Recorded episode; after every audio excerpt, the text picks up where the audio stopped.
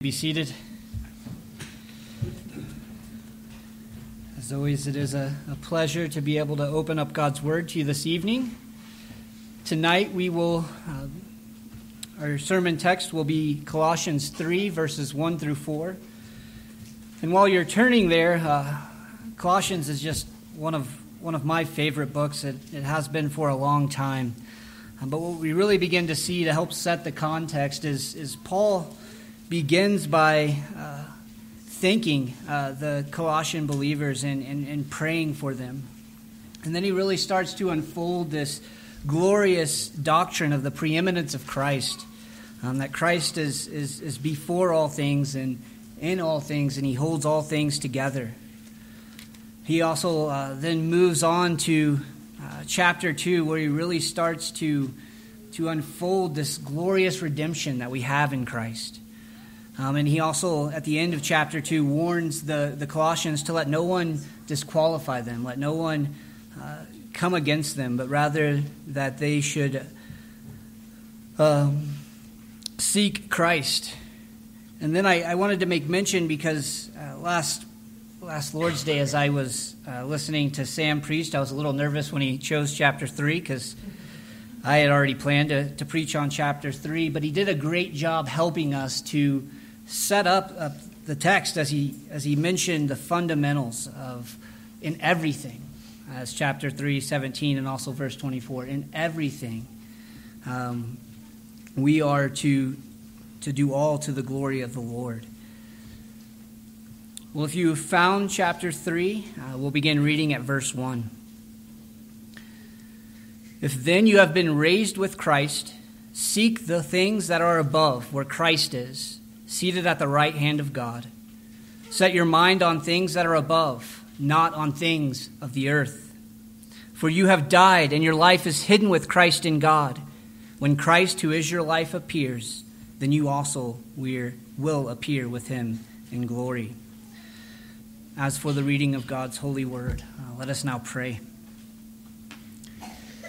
Our almighty God and gracious heavenly Father, Lord, we do thank you and praise you just for a day we can come and worship together as your people, to not only commune with one another, but to commune with you through the word and through prayer, through the singing of psalms, and even at this night through the sacrament. Lord, what a blessing it is to have you uphold us and to strengthen us and to care for us. Lord, we ask tonight as your word is open that you would give us ears to hear and eyes to see, that you would help us to be attentive to your word and to grow in the love and knowledge of your Son. Lord, we ask all of this in the precious name of your Son. In Jesus' name, amen. Well, dear congregation, you live out your pilgrimages on this earth with ups and downs, peaks and valleys.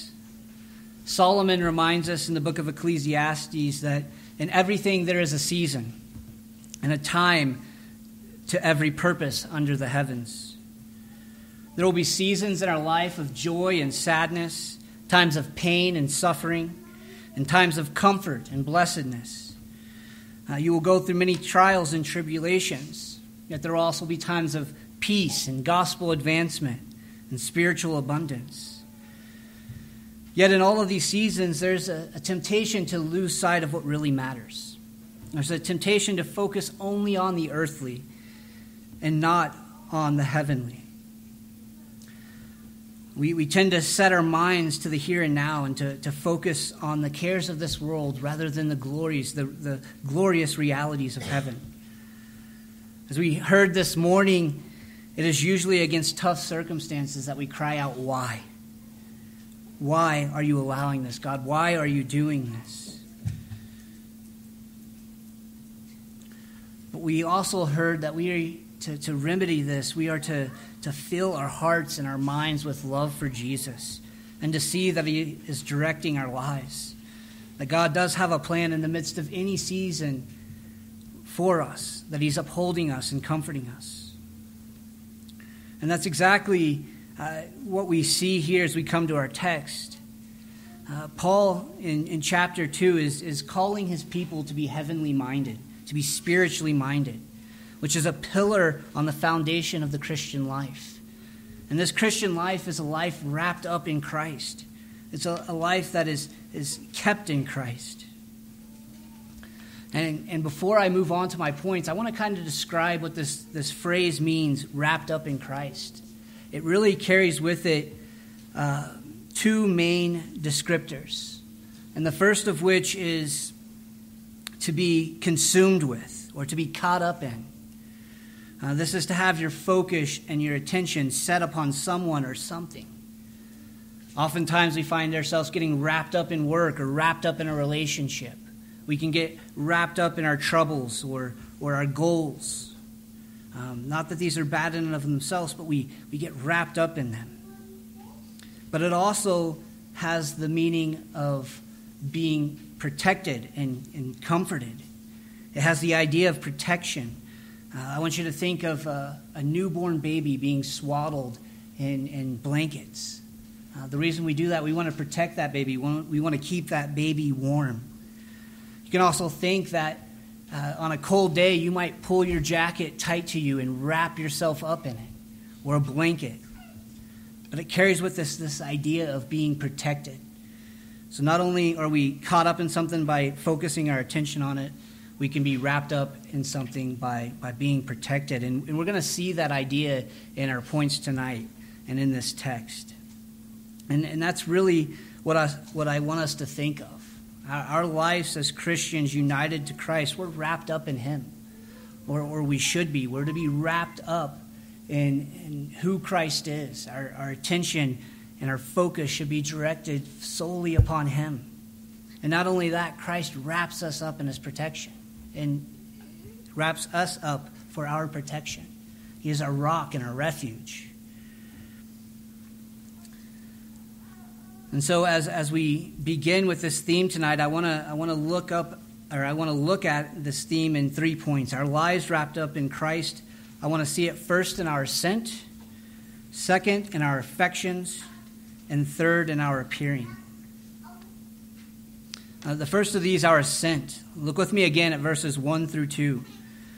Paul says, "If then you have been raised with Christ, seek the things that are above, where Christ is." And then in verse 2, he says, "Set your minds on things that are above and not on things of this earth." Paul is calling us here to set our minds and to seek things that are above. And I want you to think of this ascent as a drawing up of our heart, of our mind, and our soul. And it's important to note here that you see in verse 1 that it says, "Christ is seated at the right hand of God." And I want to make a careful distinction here of Christ's ascension and what I mean by our ascent. In verse 1, we see that Christ is seated at the right hand of God. That is his ascension. Christ was taken up from earth to be seated with his Father. But the idea I am trying to capture here is us on earth having our minds ascended or drawn up to heaven.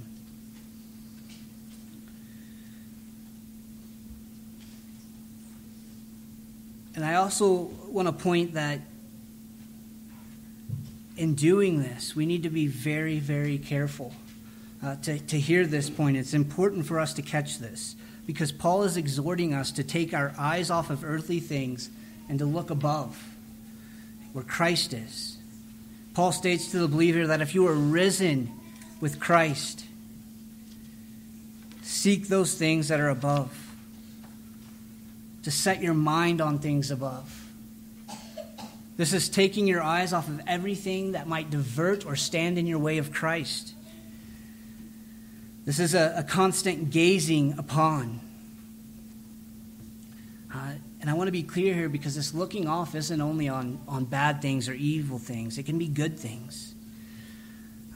As we consider the good, let us think of Solomon in Ecclesiastes where he tells us that all is vanity, vanity of vanities. And I want to be clear, this is not Solomon saying that everything is meaningless or useless. Rather, it's him saying or using this phrase to depict transience, something that is fleeting or momentary. And we need to see this because all of our life is truly a vapor.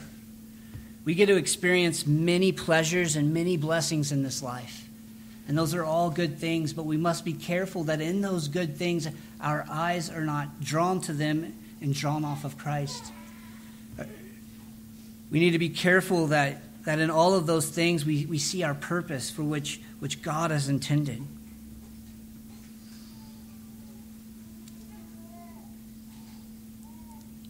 Because when we get caught up in the good of this world and in the good of this life, and our eyes are diverted from Christ, we miss the purpose for which God has called us.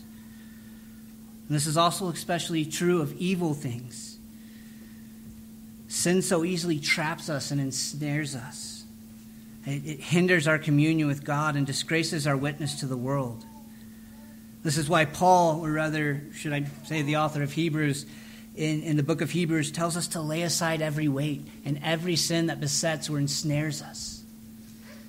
And then he exhorts us to look unto Christ, the author and finisher of our faith.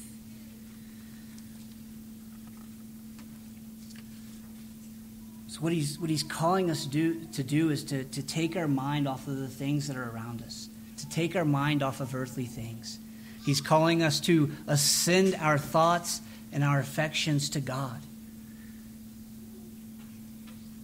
And we need to see this because as believers united to Christ, we are those whose roots are planted in the heavenly soil.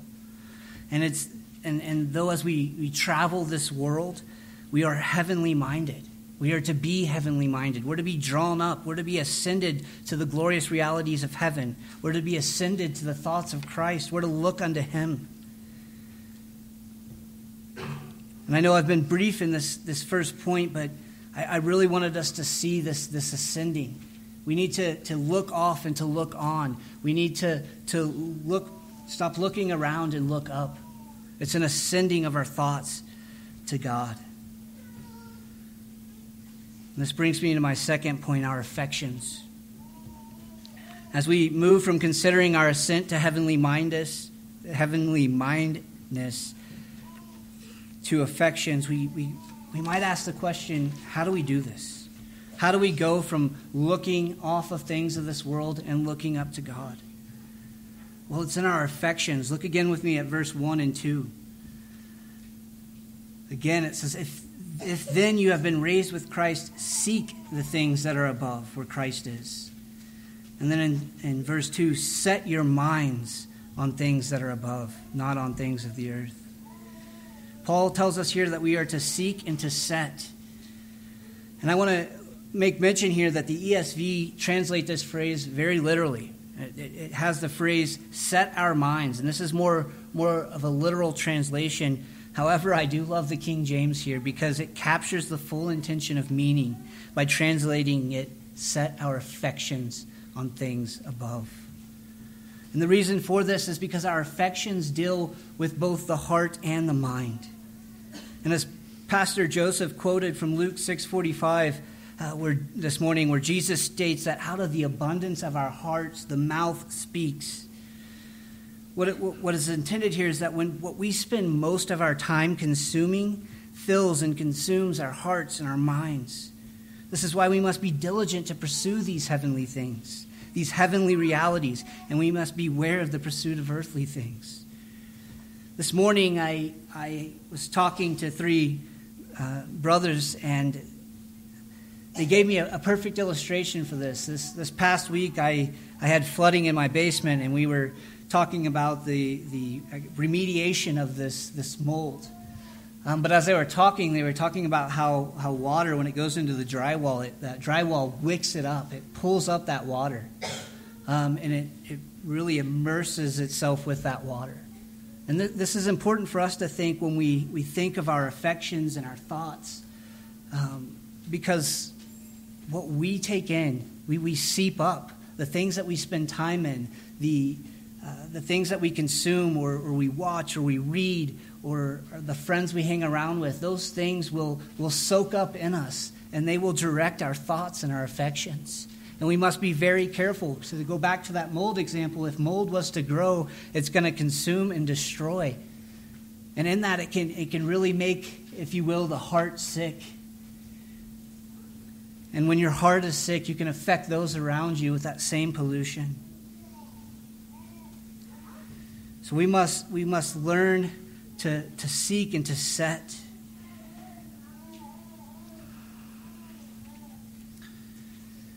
And I want to do this by first considering the means. Considering the means. How do we do this? How are we to seek and to set? Well, the idea of seeking has the idea of pursuit.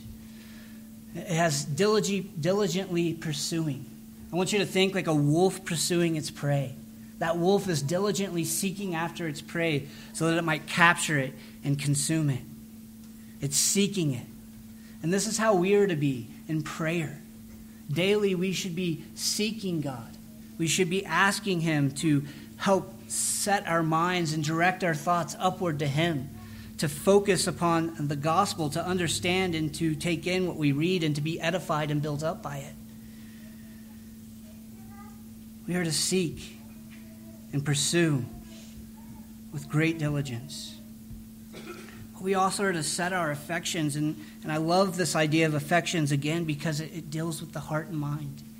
I want you to think about, especially husbands and wives, the first time you met your spouse, you were consumed with them, and it built up your affections, your thoughts for them. It grew, it passed down into your heart, and your heart grew for your love for them. You were, in a sense, consumed with building that relationship. It was something that you were able to take in and really move those affections toward that person. And so the idea of setting our affections, it has that idea of just focusing our attention on one thing and letting it affect our heart. Kids, you can think about your favorite toy or your favorite stuffed animal. You spend a lot of time with it. You think about it. You cherish it, and you grow in your love. I can tell you that my boys, anytime their favorite stuffed animal is gone, it's the end of the world, but it's because their affections for that toy have grown. I've heard a lot of the younger kids speak of the goals that they have or the hobbies they enjoy. And they do this by thinking upon them, by taking in and researching them and really setting their hearts upon what they want to do or the goals that they have or the dreams that they have. And what it causes is those affections in their heart to grow for that thing. And so it is too for us, for Christ. We are to set our affections upon Him. We are to read daily the Word of God, but then meditate upon it. And I know we hear meditation a lot as an idea to do, but we really need to consider taking the time each and every day to focus on Christ, to really preach the gospel to ourselves, to take in what we're reading, to meditate on the glorious realities that we've seen in the text tonight, or that we see in the book of Colossians, or as we heard this morning in the sermon. And this moves me to my second consideration under this point, the content. Right? If we're, the means is diligently seeking through prayer and setting our affections by meditation, what are we to meditate and what are we to seek? What are we to fill our minds with? Well, Paul has already told us in this book, if we consider the prayer in chapter 1, he prays that we would be filled with the knowledge of God's will. We should seek to have understanding and knowledge of what God has called us to and His purpose for our lives. We should seek wisdom and spiritual understanding. We should seek strength according to His glorious power. We should also meditate on what he talks about in chapter 2 of this glorious redemption, that we are truly, though we were dead in our trespasses and sins, we were raised with Him from the dead. Right? That the debt, the record of debt that stood against us has been nailed to the cross. We need to meditate and to seek out these glorious things that God has done for us. We need to focus on Christ and who He is. We need to see Him as our prophet who has declared the Word of God to us, has declared everything and given us understanding into the things of God. We need to also see that He is our priest, and as I just mentioned, that He has truly atoned for our sins. He's justified us and made us right with God. These are things that we need to set our mind upon. These are things that we need to seek out daily, meditate upon. We also need to see that he is our king. As we saw this morning, God is sovereign over all, and he's directing all things in our life for his good. All things for his good.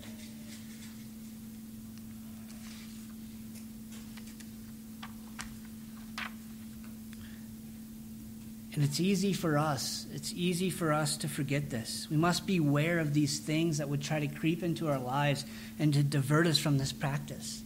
We need to be careful of the cares of the world, or when we do go through trials and tribulations. And we need to be diligent in those times to seek the Lord, to seek him in the times of tribulation and the times of persecution. But as I mentioned earlier, we need to also seek him in the times of good. We need to realize that all we are doing is to bring all our purpose in this life, and what we are doing in this life is to bring glory and honor to God. We are called to preach the gospels, to have Jesus on our lips.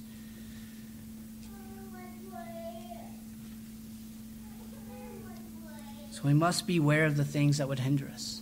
We must be cautious against the things that would creep in and to seek and destroy our communion and hinder that relationship we have with God. And we need to be diligent daily to be in prayer and to be in the Word and to meditate on the Word.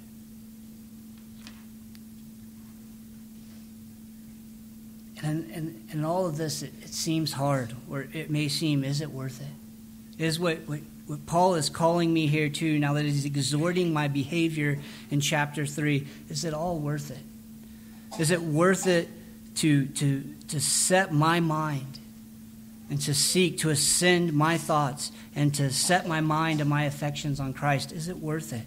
Well, he answers that for us in the last verse, in the last two verses, 3 and 4, which moves us to our appearing. Look with me again at verses 3 and 4.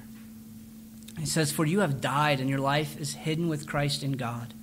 When Christ, who is your life, appears, then you also will appear with him in glory." It says, "For you have died."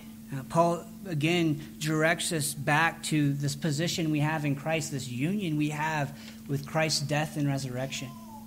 He's directing us back, that we see that we have a position in place in Christ. And this is where that idea of being wrapped up in Christ comes to protection, because he says if you are dead in Christ, if you have been united to Christ through his death and resurrection, your life is hidden with Christ in God. Now, this idea of being hidden doesn't speak of a mystery or something that is not understood, but rather protection. Paul is speaking here of assurance. Our life is hidden in Christ. We have nothing to fret in this world.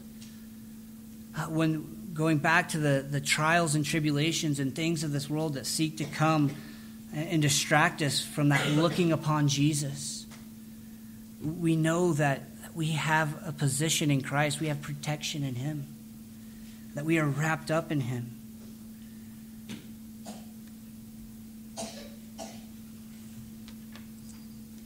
And then he says, when Christ appears, we will appear with him in glory. We will appear with him in glory. We have a hope that is eternal. As Christians, we go through this life being mocked by the world. As Paul said in chapter 2, there are those that seek to pass judgment upon us, or question us, or disqualify us. We have a hope eternal. We have this hope that Christ is coming back, and that when he appears, we will appear with him. It's a very important truth that we must hold on to and hold dear, because a lot of things in life are going to seek to distract you and to divert you or to shake you. But Paul is telling us here, giving your life over to this pursuit of heavenly mindedness, giving your life over to being wrapped up in Christ is worth it, because God has got you. Because God has got you.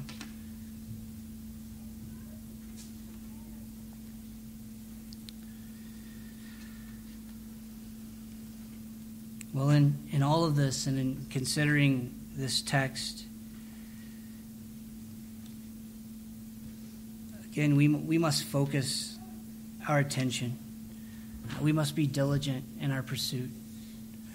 We must truly seek out the Lord, to seek daily to see what he has for us, where he's called us to, why he's allowed things in our life to happen. We are to be ones that truly are able to put away the distractions of this world, to put them away, and to set our affections, and to see our hope eternal in the Lord. A perfect picture of this I have found is in Paul Bunyan's Pilgrim's Progress. Many of you went through the study this past few months. You've been going through the book. And throughout this book,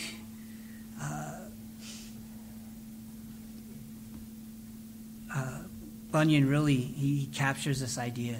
He captures this idea in Christian's journey from the city of destruction to Mount Zion. Christian is overtaken by this burden. And in the beginning of the book, he is struggling with this burden, and at a certain point, he decides he must leave.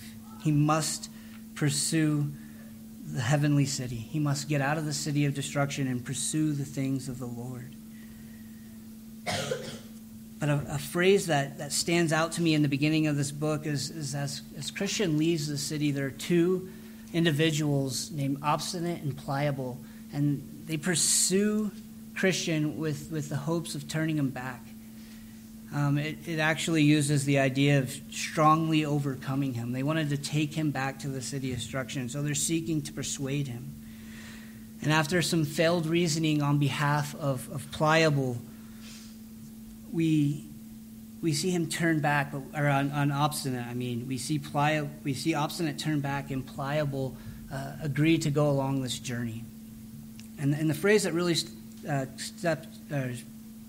the phrase that really speaks to me or sets itself out or sets itself apart is that Pliable asked Christian to tell him of the things that have caused him to want to take this journey. And Christian's response, he replies, "I can better conceive of them in my mind than to speak of them with my tongue. But since you are desirous to know, I will read of them in my book." What Christian is doing here, this is a life that is wrapped up in Christ. This is a life this is a man who's ascended. He's really put himself to looking unto Jesus, where he's seated at the right hand of the Father. This is a man who has his heart and his mind set upon the Lord. He is set out and diligent to make it to that city. And if you're familiar with the book, you will see him struggle throughout, but you will see this constant diligence on behalf of Christian. And he's comforted by the fact that because God has said it and God has promised it, then it's true. And it's true. We also heard this morning of these believers in Antioch. They were forced out of Jerusalem because of persecution. But they did not go and hide. They did not go and forget what they have learned. Rather, they spoke of Christ. They were ones who again ascended their thoughts to where the Lord is. They focused on and looked unto Christ. They were able to see him where he was seated at his throne. And they were setting their affections upon him. Their hearts and their minds, again, like Christian, were upon the Lord. And they were also comforted by the fact that what God has promised is true. They were comforted by the word of God. They were diligent in seeking him. You can also think of Paul in the book of Philippians. Paul is in prison as he's writing to these believers, but Paul is content. I don't know about any of you, but I don't know if I would be content if I was put in prison. If I would be content to be there or happy with my circumstances. But again, Paul was one who ascended his thoughts to looking off of this world and onto Christ. His affections, again, were set upon the Lord. His heart and his mind were filled with these glorious realities of not only who the Lord was, but what the Lord has done for him. This was Paul's heart. This was his mind. Paul was heavenly minded. He was spiritually minded. He had no cares nor concerns for this world, only that God would be glorified. And we know this because he said, yes, it would be better for me to depart and be with the Lord. Yet he knew he was called here to continue to preach the glorious gospel of Jesus Christ. So in this conclusion, I want us to see this. I want us to see that as we are putting on Christ, as we are being wrapped up in him, we too are also to put off the cares of this world. To not let this world get us down, to not be consumed with the evil of this world. We are to put away sin. We are to put on righteousness. We are to focus our hearts and our affections towards the Lord and to direct our minds and our thoughts to him. In all things that we do, in our works, in our homes, in our friendships, this must be our goal of this ascending our knowledge and our pursuit to looking unto Jesus, to looking to him, to setting our minds upon him, to constantly gaze upon his glory. And this will cause our affections to grow. And as our affections grow and our love for Christ grows, we will be a better witness to this world. Even if those come against us and will mock us, we will still be able to witness to them even in our conformity to Christ. Looking like him, enduring the persecution. This is all happens by setting our hearts to him and our affections upon him. And then third and finally, let the truth and the promises of God's word comfort you. Let the fact that you are dead and your life is hidden with God. Or again, as Paul said in verse 2, which is one of my favorite verses, the record of debt that stood against you has been nailed to the cross. Or that he has disarmed the rulers and authorities and put them to open shame. These promises that God has given you, let those be the protection and comfort that God gives you to be able to make it through this world, to give you hope and courage and even strength to endure.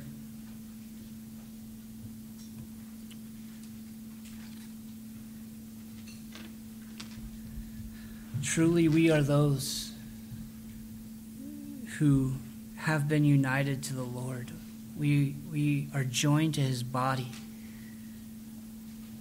And it is our duty, not because this is what God requires of us, but rather what he has done for us. It is our duty to seek him in all things, to set our mind upon him in all things, to allow our hearts to grow in affection. Just as we've done for so many other things, the most important thing is that our heart would grow and yearn and long for the Lord.